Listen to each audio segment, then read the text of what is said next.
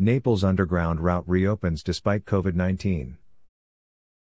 Italy has managed to get the pandemic under control and is moving on with life, in what will hopefully soon be a post COVID world. Naples Underground Napoli Sotterranea has been open for over 30 years in Naples and is located in Via dei Tribunali on the Decumano Maggiore in Naples, a few steps from Via San Gregorio Armeno narrow paths, such as tunnels, are now optional, to allow for safe physical distancing measures to be observed.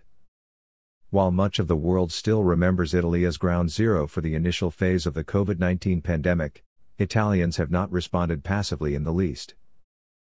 Today, Italy has managed to get the pandemic under control and is moving on with life, in what will hopefully soon be a post COVID world.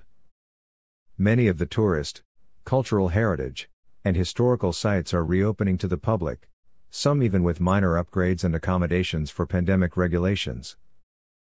One such site is Naples Underground Napoli Sotterranea, in Piazza San Gaetano, located in the historic center of Naples UNESCO Heritage, which reopened its doors to visitors on January 17, 2021.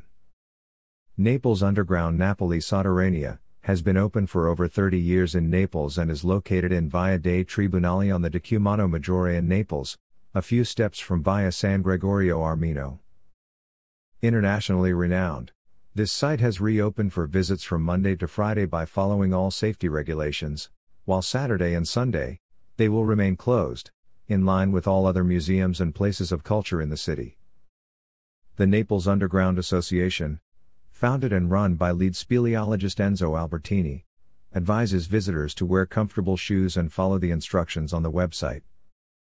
Narrow paths, such as tunnels, are now optional, to allow for safe physical distancing measures to be observed.